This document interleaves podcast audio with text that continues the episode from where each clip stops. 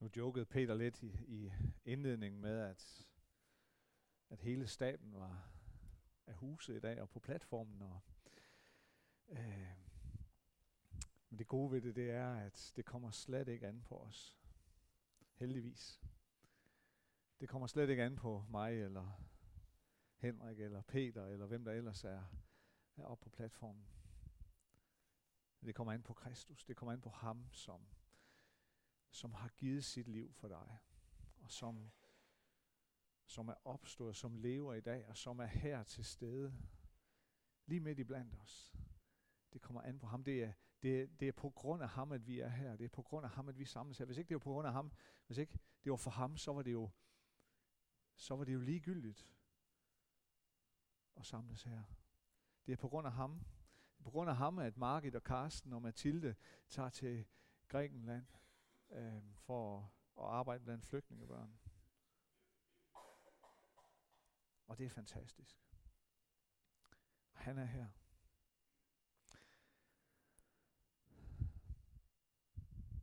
Vi er jo i gang med anden Mosebog, den her fantastiske bog, som, som rummer med, øh, med hele sin fortælling og den dybe symbolik i de ting, der sker, egentlig rummer hele Guds store fortælling, rummer hele Guds frelsesplan. Øh, og øh, så er vi så nået til de her, vi er i gang med de her plager, som, øh, som øh, Peter har introduceret. Vi, vi, øh, vi har set på nogle af dem, og øh, i dag vil jeg så prøve sådan at lige komme ind på de sidste, øh, eller de, de resterende, bortset fra den tiende og sidste plage, den gemmer vi til påsken, fordi den, øh, den passer rigtig godt ind i det tema. Øh, og, og derfor så, øh, så er øh, så, så er der øh, de, de her resterende plager, de, de øh, spreder sig ud over kapitel 8 og 9 og 10 i, øh, i 2. Mosebog. Det skal selvfølgelig ikke læse det hele. Jeg vil læse lidt af det, sådan lidt i uddrag. Og, øh, og de kommer op på væggen, men det er også øh, beskrevet i, øh, Anker han har lavet sådan et, øh, et lille et lille tryksat der med, med, med de tekster, som vi kommer til at læse der, så, så vil du hellere kigge i et stykke papir, så, øh, så, øh, så har du det også der foran dig. Øh, som jeg har været inde på før, så er de 10 plager, det er øh, på mange måder, så er det, så er det Guds svar på det spørgsmål, som øh, kong Farao, øh, han, han stiller helt tilbage i, i kapitel 5, øh, og øh, som er øh, der har Farao et spørgsmål, som er sådan rimelig grundlæggende for, for hans tilgang til det krav, øh, som Moses kommer med. Og Farao han siger, hvem er Herren? Hvem er denne Herren? Hvem er jeres Gud, at jeg skal adlyde ham og lade israelitterne gå?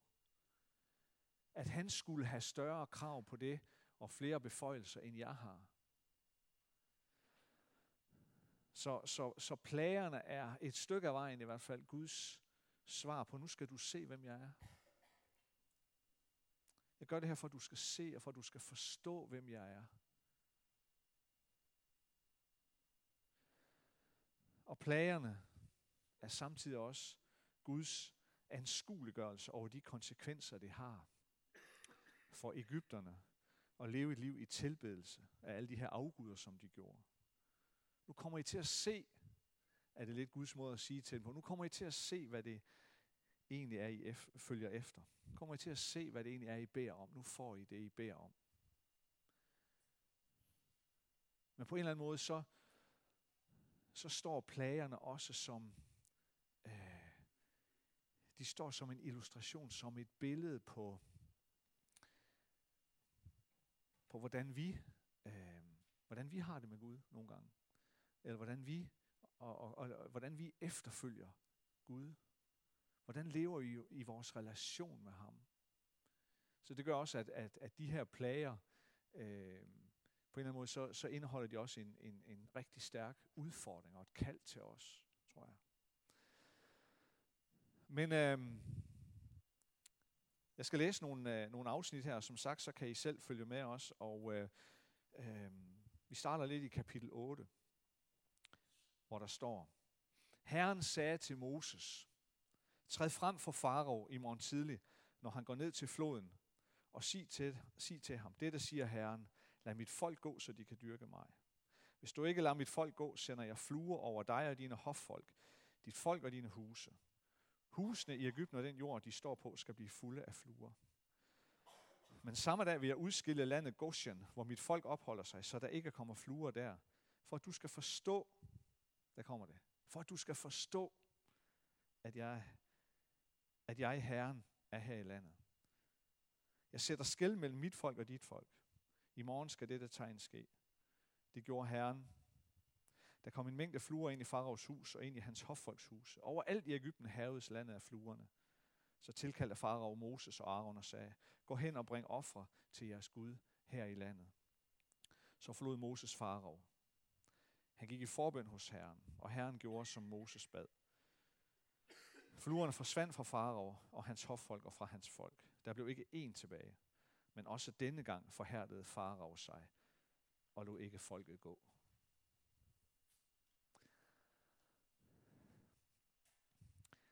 Det, der sådan er, er lidt interessant i det her afsnit, det er, hvordan øh, Farao, han, han prøver, og det gør han flere gange sådan igennem plagerne, han prøver at forhandle sig ud af situationen.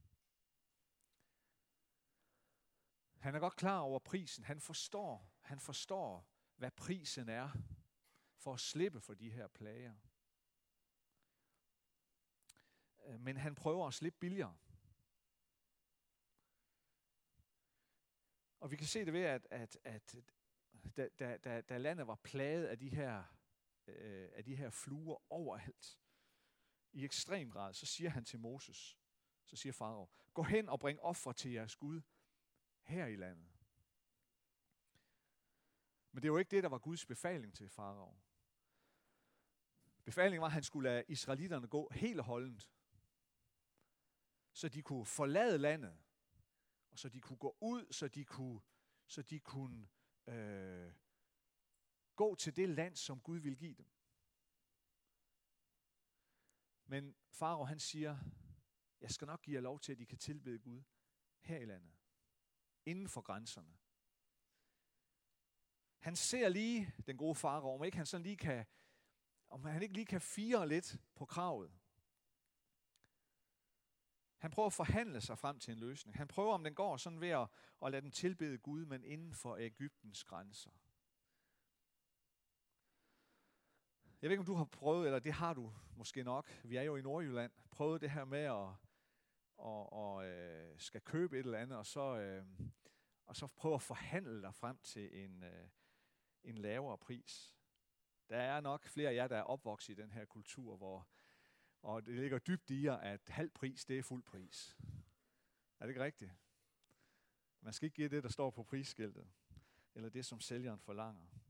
Øhm. Og, og, og det, der bare er sådan helt grotesk, det er, at vi prøver, eller Farao prøver at forhandle med Gud, som om, han, som om Farao har noget at forhandle med. Øhm. Og det her med at, det her med at og, og vi kommer med det, vi har, og så, og så prøver vi at forhandle med det som, det, som er på Guds hjerte for os, det som er, det, som er Guds kald til os.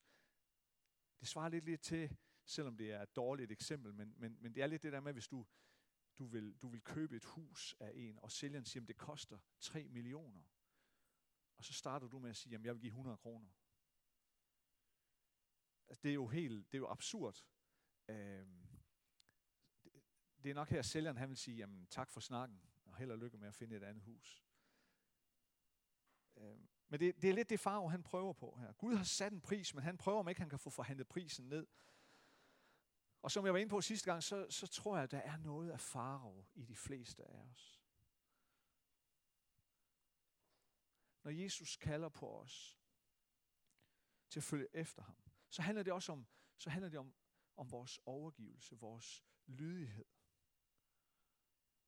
Kan vi så ikke også nogle gange falde for fristelsen til at ville forhandle os til en lavere pris? Til gerne at ville finde en vej, som er knap så kostbar eller knap så omkostningstung for os. Og den her trang til forhandling med Gud, til at få det til en lavere pris, den, øh, den, den, den trang, den iboende trang i mennesket, kan vi sikkert spore helt tilbage til 1. Mosebog kapitel 3. Og den, den brudhed, som faldet, som syndefaldet medfører. Har Gud virkelig sagt, at jeg ikke må spise af frugten af det her træ? Har han mun virkelig sagt det? Ah, sker der noget, ved jeg lige tager en bid? Må han mente det helt så kategorisk? Det er mennesket, der vil forsøge at forhandle med Gud.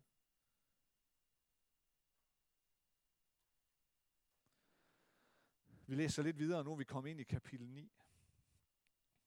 Herren sagde til Moses, Gå til Farag og sig, dette siger Herren, Hebræernes Gud. Lad mit folk gå, så de kan dyrke mig. Men hvis du nægter at lade dem gå, og bliver ved med at holde på dem, skal Herrens hånd ramme dit kvæg på marken, dine heste, æsler, kameler, køer og får, med en frygtelig pest. Men Herren vil holde Israels kvæg adskilt fra Ægyptens. Ingen af israelitternes dyr skal dø.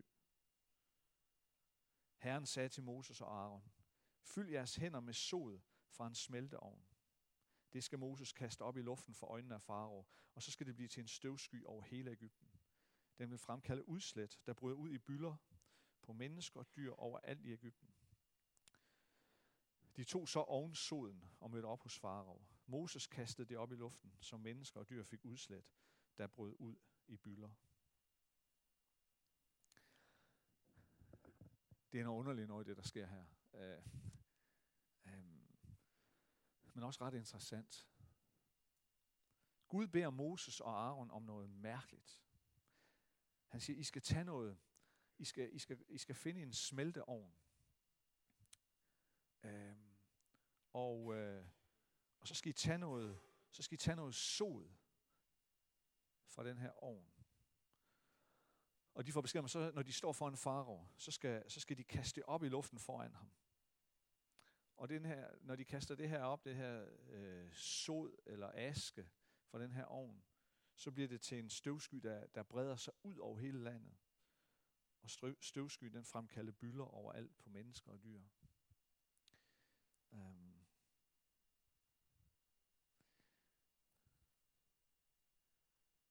Måske kan du huske tilbage til det, der skete, da Moses første gang kom til Farao og sagde, at Gud vil, at du skal lade folket gå. Hvad skete der? det, var, det er beskrevet, at det, det Farao han svarede dengang, hans, hans svar på det, det var, at han lagde endnu mere slavearbejde på israeliternes skuldre. Og deres slavearbejde bestod jo i, at de skulle fremstille tegl, de skulle fremstille sten til Ægypternes bygningsværker. Så når Gud han, han sagde til Moses, Moses, tag noget sod, tag noget aske fra en smelteovn, og så kast det op for en farao, så var det højst sandsynligt en af de her ovne, som israelitterne brugte i deres hårde slavearbejde til at fremstille tegl. Og soden, det var det, der var tilbage fra den her forbrændingsproces.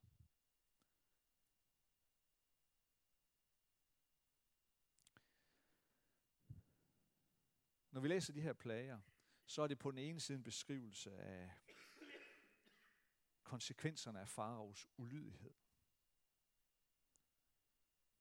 og Ægypternes ulydighed. Men på den anden side, så indeholder de også en beskrivelse af, hvordan israelitterne de blev holdt udenfor, hvordan de gang på gang blev skånet, hvordan det kun ramte de områder, hvor der ikke var israelitter. Men der, hvor israelitterne opholder sig, der blev de skånet for plagerne. Så det er samtidig en beskrivelse også af Guds nåde, og Guds, Guds omsorg, og Guds trofasthed over for sin pagt, over for sit pagtsfolk. Og så på sådan en illustrativ måde, så ser vi det i den her beskrivelse af soden fra ovnen.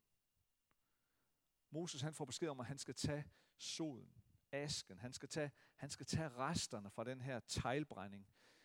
Selve symbolet på den lidelse og smerte, som Ægypterne har påført Guds pagtsfolk. Og så skal han kaste det op i luften. Og så bliver det til byller, til udslet på mennesker og dyr overalt i landet.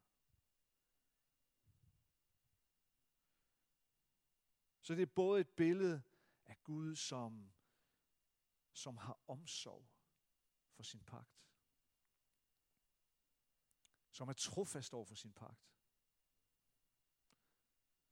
Men det er også et ord om en, om en dom. Om en dom, som vil komme.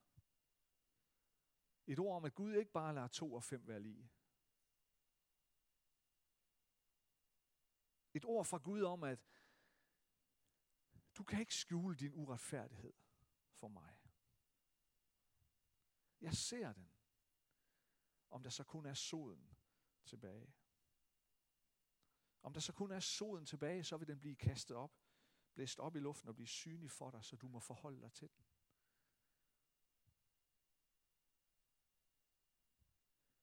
Så på en eller anden måde et billede af en, af en nådig og barmhjertig Gud, og samtidig et billede af en, af en hellig Gud.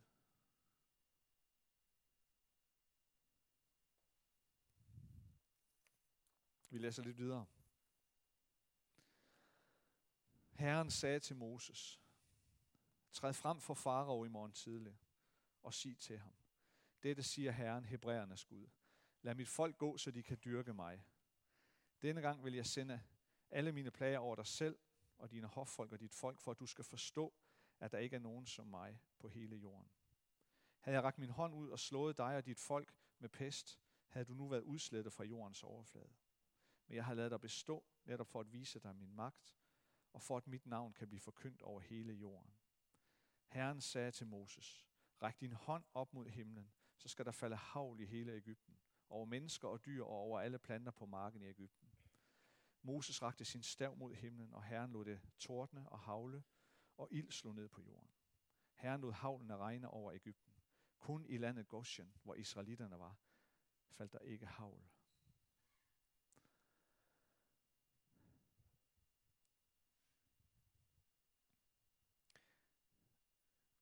Gud han siger her til Faro, at alt det her, det sker. Og den måde, det sker på,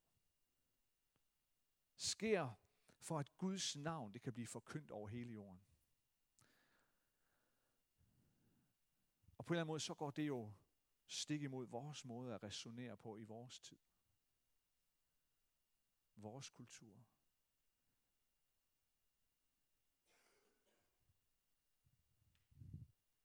rammer det os ikke, når der står her, at, at, at, at Gud bruger noget mørkt, noget dystert, noget ulykkespringende for at sikre, at hans navn bliver forkyndt over hele jorden.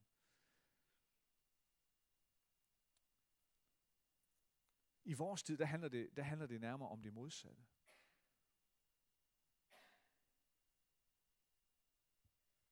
Vi mennesker i vores tid,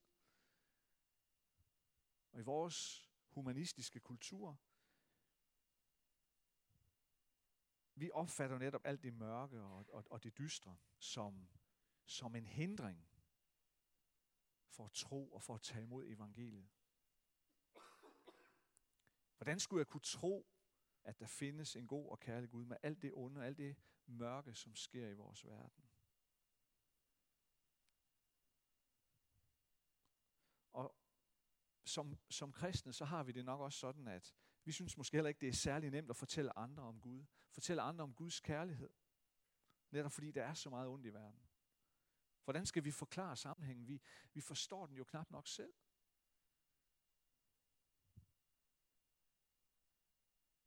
Men her så siger Gud, det her det sker, for at mit navn det kan blive forkyndt over hele jorden.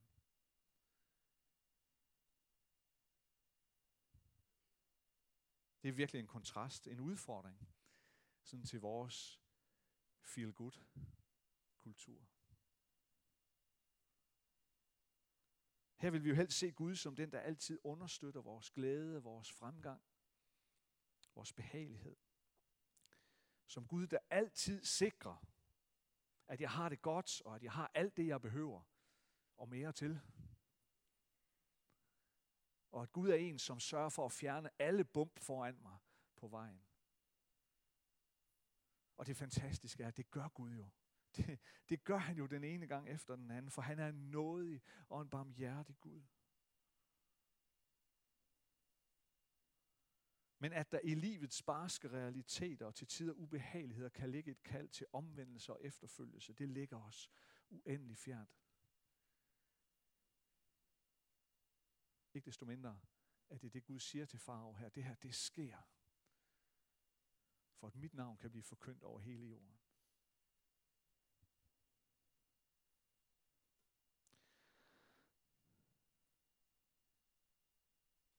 Vi læser lidt mere. Der sendte farao bud efter Moses og Aaron og sagde til dem, Denne gang erkender jeg min søn. Herren har retten på sin side. Det er mig og mit folk, der er skyldige. Gå i forbøn hos Herren om, at Guds torden og havl må holde op. Så vil jeg lade jer gå. I skal ikke blive her længere. Moses svarede ham, når jeg har forladt byen, vil jeg brede mine hænder ud mod Herren, så hører torden op, og der kommer ikke havl mere. Det sker for, at du skal forstå, at jorden tilhører Herren. Men jeg ved, at du og dine folk endnu ikke frygter Gud Herren. Hør og byg blev slået ned, for byggen var i aks, og høren i blomst. Men hvede og spelt blev ikke slået ned, for de modnes senere. Det er også sådan lidt øh, underligt. Hvad er det for noget det her med, at der er nogen afgrøder, der bliver ramt, nogen, øh, og, og noget det sker senere. Øh, noget bliver ikke slået ned endnu, fordi det ikke er modnet endnu. Øh, jeg tror, det har at gøre med det, som Moses han siger til farao lige inden. Jeg skal nok få havlen til at stoppe, men jeg ved, at du har ikke omvendt dig. Jeg ved, at du endnu ikke frygter Gud. Du mangler noget endnu, farao.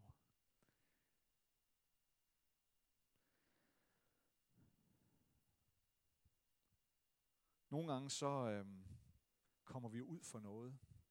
Eller nogle gange så sker der ting i vores liv, som, eller vi gør noget, vi handler, vi agerer på en bestemt måde, som, som vi måske ikke er så stolte over. Vi kan falde tilbage i dårlige vaner eller dårlige handlemønstre. Noget, der vi kan få os, vi kan, vi kan så stoppe op, og vi kan føle skyld, og vi kan føle skam.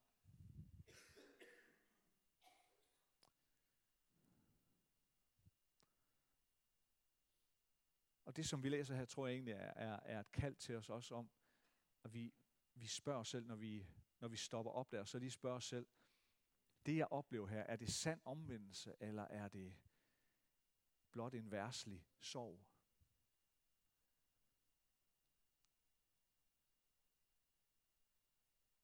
Moses havde gennemskuet farao. Jeg skal nok få havlen til at stoppe, men jeg ved, at der er et stykke vej endnu. Jeg ved, at du endnu ikke frygter Herren.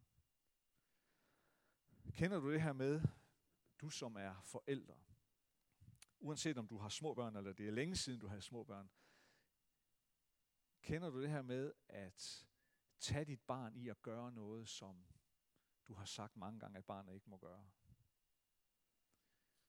Og så, så fanger du din dreng, eller din, din pige, din søn, eller den datter i at gøre det igen. Og så skælder du ud. Har jeg ikke sagt mange gange, at det her, det skal du ikke gøre? Og så gør du det igen. Og så begynder barnet at græde. Jamen, jeg er også ked af det. Kender I det? Kender du så det, at du har den der tanke, du tænker, græder han, fordi han virkelig er ked af det, han har gjort, eller græder han, fordi han er ked af, at han blev opdaget?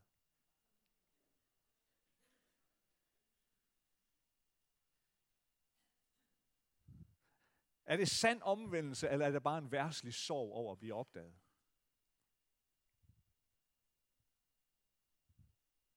Så de her forskellige afgrøders forskellige modningstidspunkter, de står nok som et billede på, at vi også kan indimellem have ting, der er uopgjort mellem Gud og os. Har jeg virkelig omvendt mig? Har jeg virkelig fattet et andet sind?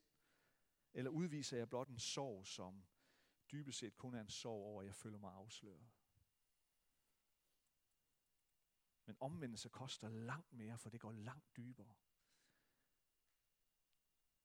Græder jeg, fordi jeg prøver at forhandle mig til en lavere pris? Eller græder jeg, fordi nu er jeg parat til at betale prisen?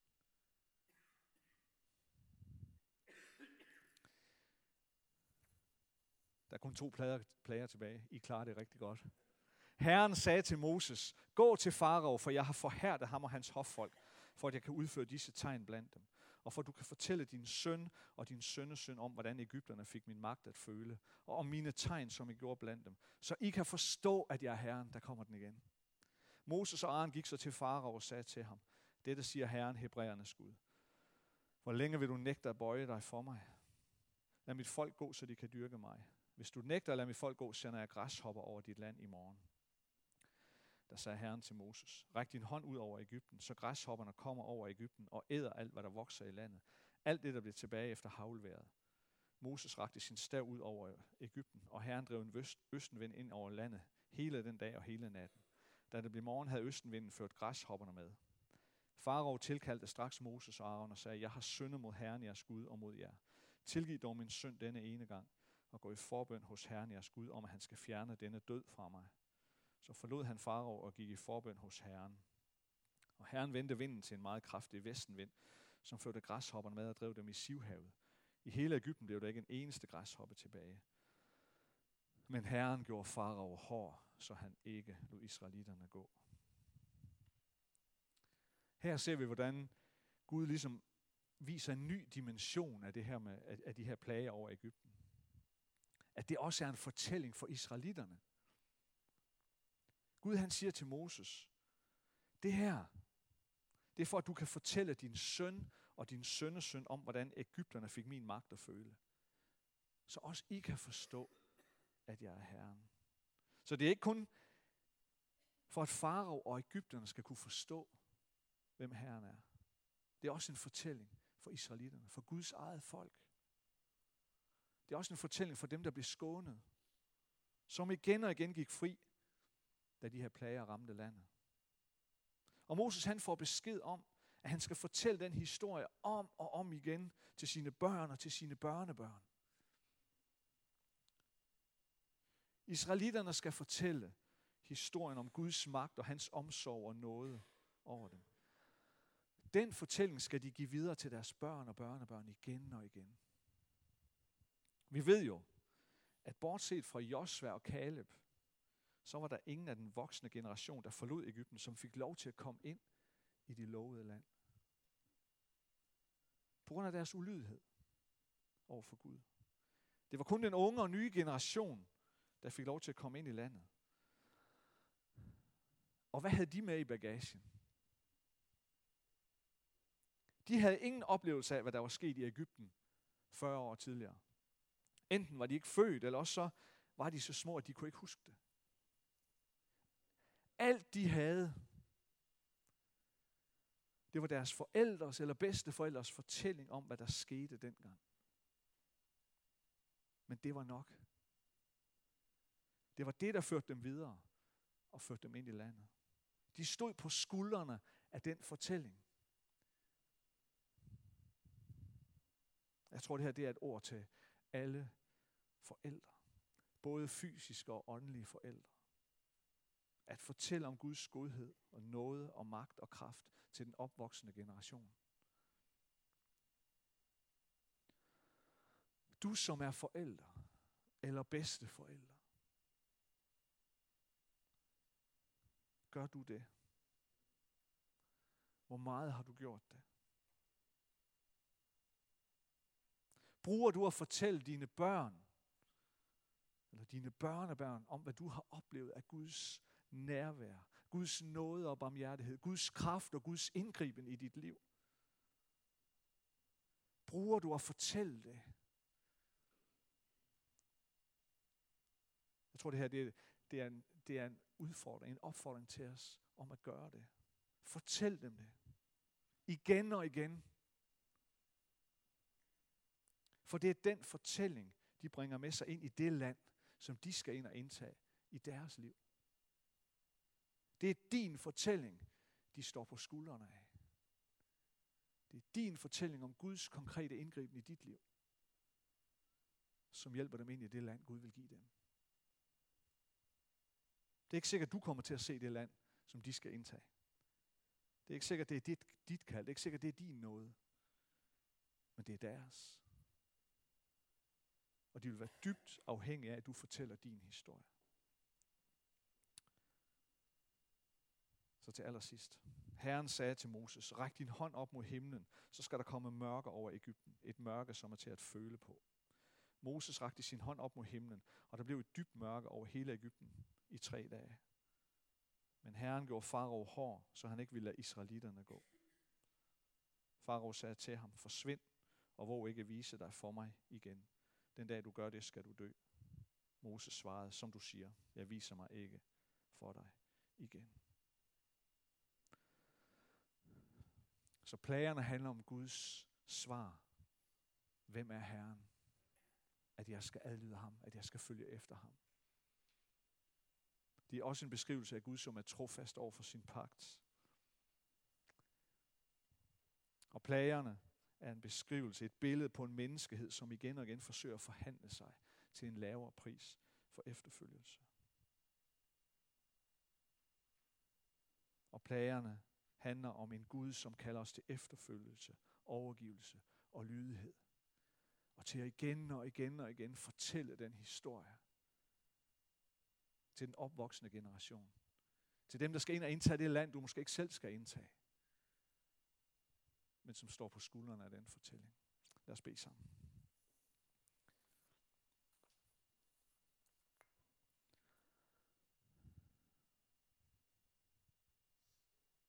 Far, vi priser dig. Vi takker dig for, at du er her. Vi takker dig for din nåde og din barmhjertighed imod os.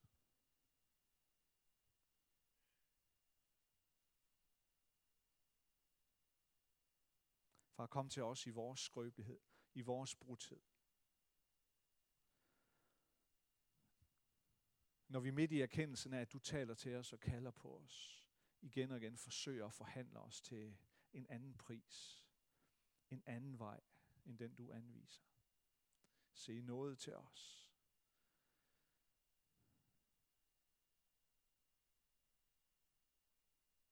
Giv os styrke, her.